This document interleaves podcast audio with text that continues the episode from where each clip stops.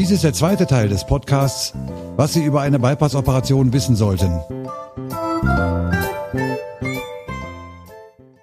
Was geschieht vor der Operation und wann werde ich operiert?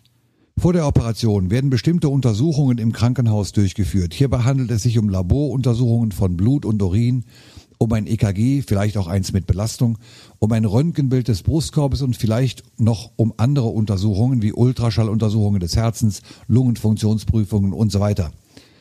Ärgern Sie sich nicht, wenn ein Teil dieser Untersuchungen vorher schon von Ihrem Hausarzt oder von Ihrem Kardiologen durchgeführt worden sind. Die Krankenhausärzte benötigen bestimmte Untersuchungen, die sie mit eigenen Augen sehen müssen, um sich ein richtiges Bild von Ihnen und von Ihrem Herzen machen zu können. Eine Herzkatheteruntersuchung wird jedoch in keinem Fall wiederholt werden, denn hier sind die Bilder, die Ihr Kardiologe dem Krankenhaus zugeschickt hat, immer ausreichend. Sie werden meistens nicht schon am Tage der Aufnahme im Krankenhaus operiert werden. Den genauen Operationstermin erhalten Sie von Ihrer Stationsschwester oder Ihrem Stationsarzt, der den ganzen Operationsplan der Klinik überblickt. Wer wird mich vor der Operation denn besuchen und mit mir sprechen? Nun, die Herzchirurgen werden Sie vor der Operation untersuchen, mit Ihnen die Einzelheiten der Operation besprechen und Ihre Fragen beantworten. Auch die Schwestern werden alles tun, um es Ihnen so angenehm wie möglich zu machen, Ihnen Informationen zu geben und Ihre Fragen zu beantworten. Sie werden auch Besuch vom Anästhesisten, das heißt dem Narkosearzt bekommen, der Sie ebenfalls untersuchen wird und mit Ihnen über die Vorgänge vor, während und nach der Operation sprechen wird. Sie werden von Assistentinnen besucht werden, die Ihnen Blut abnehmen, Venenkatheter einführen und die Ihnen erklären werden, wie Sie nach der Operation am besten atmen sollten oder wie Sie sich verhalten, damit die Operationswunde möglichst schnell und problemlos wieder heilt. Man wird Ihnen rechtzeitig sagen, an welchem Tag die Operation stattfinden wird. Herzoperationen werden üblicherweise einige Tage im Voraus geplant und finden meistens pünktlich statt. Trotzdem kann es natürlich vorkommen, dass die Operation plötzlich verschoben werden muss, zum Beispiel weil der Notfallpatient angekommen ist. In diesen Fällen werden Sie natürlich den nächsten möglichen Operationstermin bekommen. Und was geschieht dann unmittelbar vor der Operation? Vor der Operation werden Sie einen Teil Ihres Körpers rasieren müssen, und zwar meistens den Brustkorb und die Beine. Die Schwestern sie werden Sie wahrscheinlich auch bitten, sich am Vorabend der Operation mit einer speziell desinfizierenden Seife zu waschen. Diese Maßnahme soll das Auftreten von Infektionen verhindern. Sie sollten Wertgegenstände wie Uhr, Ringe, Brille oder Kontaktlinsen während der Operation nicht in Ihrem Zimmer lassen, denn Sie werden erst ein oder zwei Tage nach der Operation in Ihr Zimmer zurückkommen. Geben Sie diese Dinge Ihren Angehörigen wieder mit nach Hause und lassen Sie sich bringen, wenn Sie wieder in Ihrem Zimmer liegen. Oder benutzen Sie das abschließbare Wertfach in Ihrem Krankenhauszimmer oder geben Sie es den Stationsschwestern zur Aufbewahrung. Am Tag der Operation werden Sie Ihre Medikamente wie üblich einnehmen. Fragen Sie aber sicherheitshalber die Schwester, die Ihnen die Medikamente bringt, ob das alles auch seine Richtigkeit hat. Etwa eine Stunde vor der Operation werden Sie Tabletten bekommen, damit Sie beruhigt sind und etwas schläfrig werden.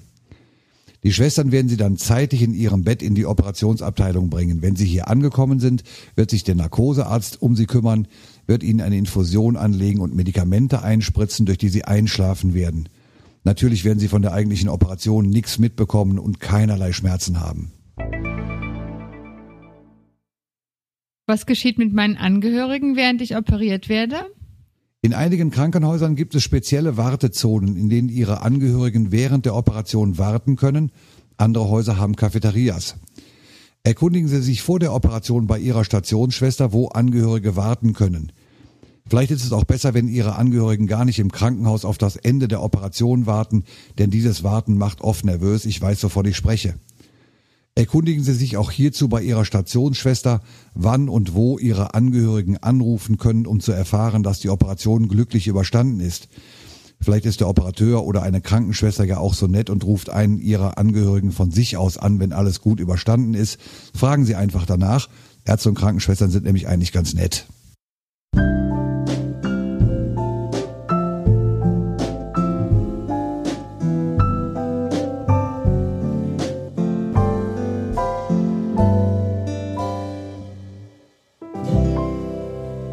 Und jetzt zur Operation selber. Wie geht eine Bypass-Operation? Die Operation wird natürlich in Vollnarkose durchgeführt. Zunächst wird der Brustkorb eröffnet, indem das Brustbein, das heißt der vordere Längsknochen des Brustbeins, durchtrennt wird. Wenn eine Schlüssellochoperation geplant ist, werden natürlich nur zwei oder drei kleine Schnitte notwendig werden. Durch das unter der Haut gelegene Fettgewebe und durch den Herzbeutel hindurch wird danach das Herz freigelegt. Das Herz wird keinesfalls aus dem Brustkorb entfernt und dann außerhalb des Körpers operiert, sondern der Chirurg arbeitet stets innerhalb der Brust. Als nächstes wird in aller Regel die Herz-Lungen-Maschine angeschlossen, es sei denn, dass eine pumpenlose Operation, über die ich vorhin schon gesprochen habe, geplant ist.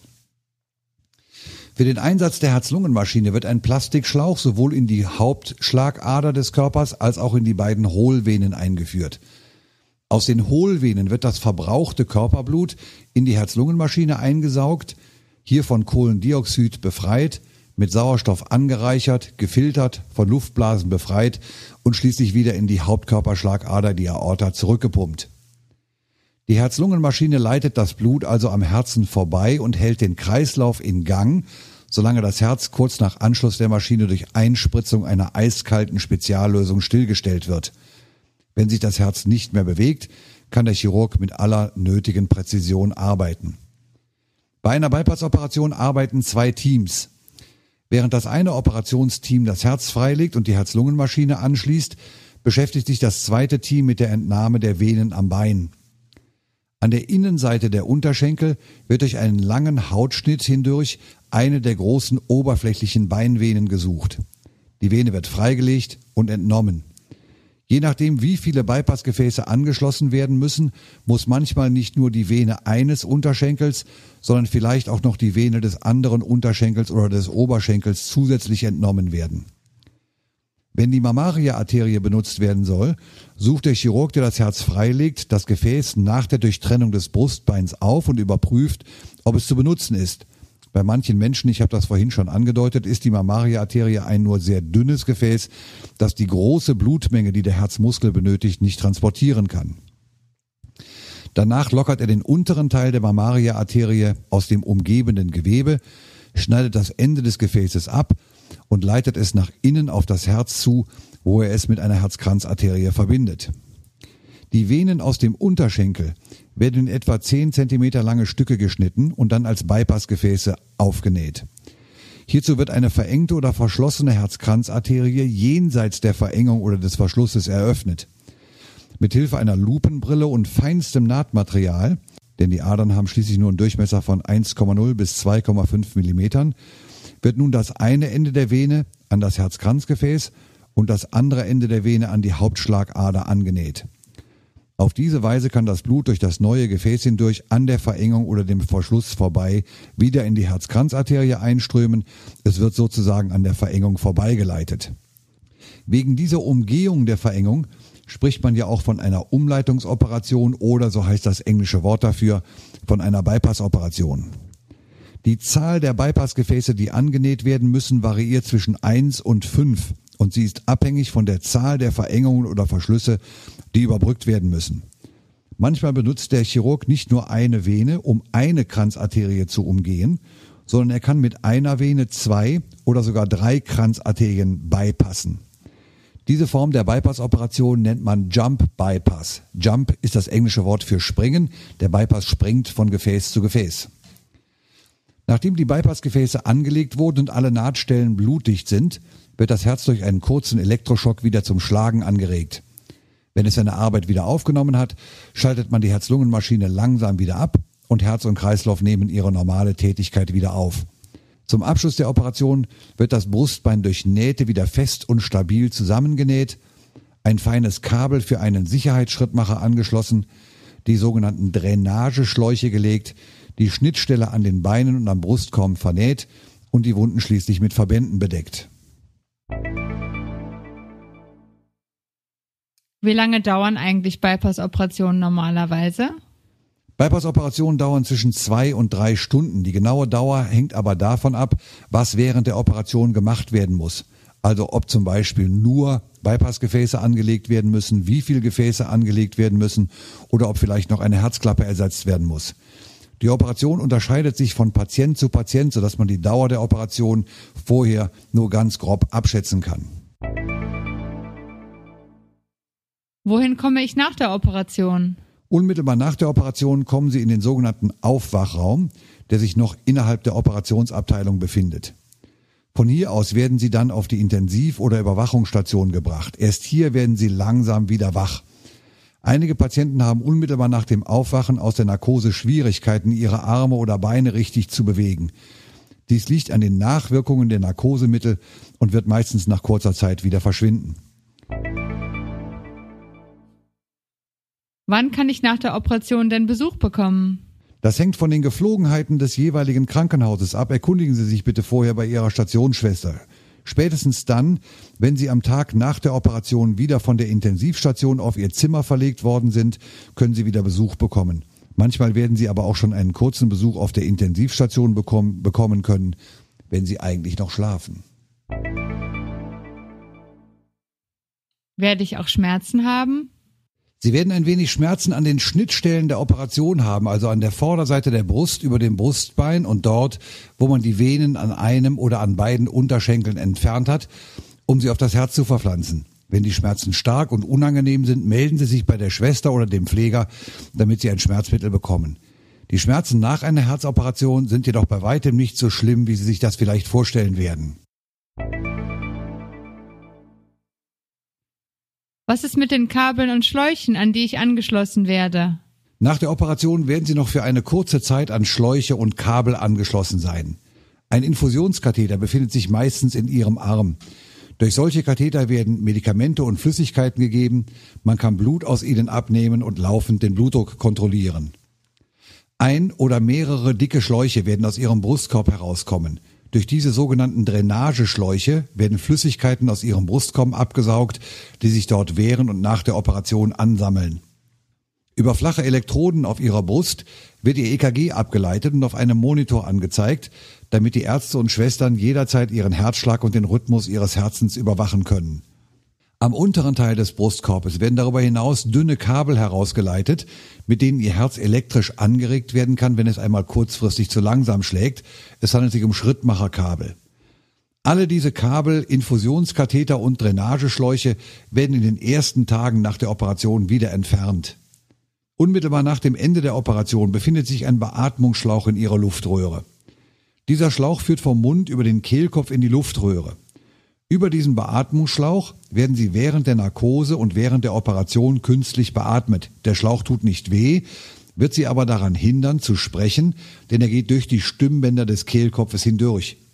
Die Schwestern auf der Intensivstation werden ihnen aber helfen, sich trotzdem verständlich zu machen. Der Beatmungsschlauch wird sofort entfernt werden, wenn er nicht mehr benötigt wird. Und dies geschieht in der Regel innerhalb der ersten 24 Stunden nach der Operation. Meistens wird er dann entfernt, wenn Sie sich gar nicht mehr daran erinnern und noch etwas nach der Operation schlafen. Wie fühlt man sich denn auf der Intensivstation? Es ist schwer, auf der Intensivstation ein Gefühl für die Zeit zu bekommen, denn hier ist es immer hell und es herrscht immer geschäftige Aktivität. Dies führt manchmal dazu, dass man sich etwas verwirrt und beunruhigt fühlt. Solche Verwirrungsgefühle können manchmal auch noch durch die schmerzstillenden Medikamente verstärkt werden, die man ihnen nach der Operation gibt. Nicht jedermann spürt eine solche Verwirrung, wenn man sie aber bemerkt, geht sie schnell wieder vorbei und es bleiben keine dauernde Störungen. Solche Verwirrungszustände vergehen spätestens dann, wenn sie wieder in die normale Umgebung ihrer Station verlegt worden sind und es um sie herum wieder ruhiger geworden ist. Sie werden ihre Gedanken wieder ordnen können und ihren normalen Schlafrhythmus finden. Kann nach der Operation Fieber auftreten? Fieber gibt es nach jeder Operation. Manchmal führt das dazu, dass man heftig schwitzt. Dieses normale Operationsfieber verschwindet nach drei bis vier Tagen nach der Operation wieder von selber. Was kann ich denn selber tun, um meine Erholung zu fördern? Nun, Claudia, bestimmte Atemübungen, bei denen Ihnen speziell ausgebildete Mitarbeiter des Krankenhauses helfen, wie etwa tiefes Ein- und Ausatmen und Hustenstöße, sind wichtig, um Ihre Erholung voranzutreiben. Durch das Husten werden Lungenentzündungen verhindert und das Husten schadet den Operationswunden nicht. Viele Patienten haben Angst davor zu husten, weil sie glauben, es täte dann in der Brust weh. Wenn Sie bei Ihren ersten vorsichtigen Hustenübungen Schmerzen oder andere unangenehme Empfindungen in der Brust bemerken, hilft es oft, wenn Sie sich ein Kissen vor die Brust drücken. Husten und die tiefen Atemübungen sind sehr wichtig.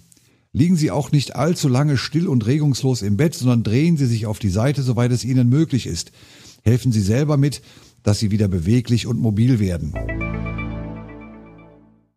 Wann kann ich wieder normal essen und trinken?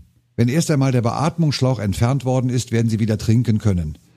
Wann Sie auch wieder normal essen können, kann man vorher nicht genau sagen. Meistens werden Sie aber ein bis zwei Tage nach der Operation schon wieder normale Mahlzeiten zu sich nehmen können. Wann kann ich das Bett verlassen? Meistens werden Sie schon am Tag nach der Operation in der Lage sein, mit Hilfe der Schwester oder Krankengymnastin aufzustehen, etwas in Ihrem Zimmer umherzugehen und in einem Stuhl zu sitzen. Einige Tage später werden Sie dann schon wieder über die Station gehen können und noch etwas später werden Sie schon wieder Treppe steigen können. Zuerst wird Ihnen die Krankengymnastin bei Ihren kurzen Gängen helfen. Sie werden aber erstaunt sein, wie schnell Sie selbst wieder eigenständig umherlaufen können und dazu keine Hilfe benötigen und wobei auch nichts groß wehtun wird.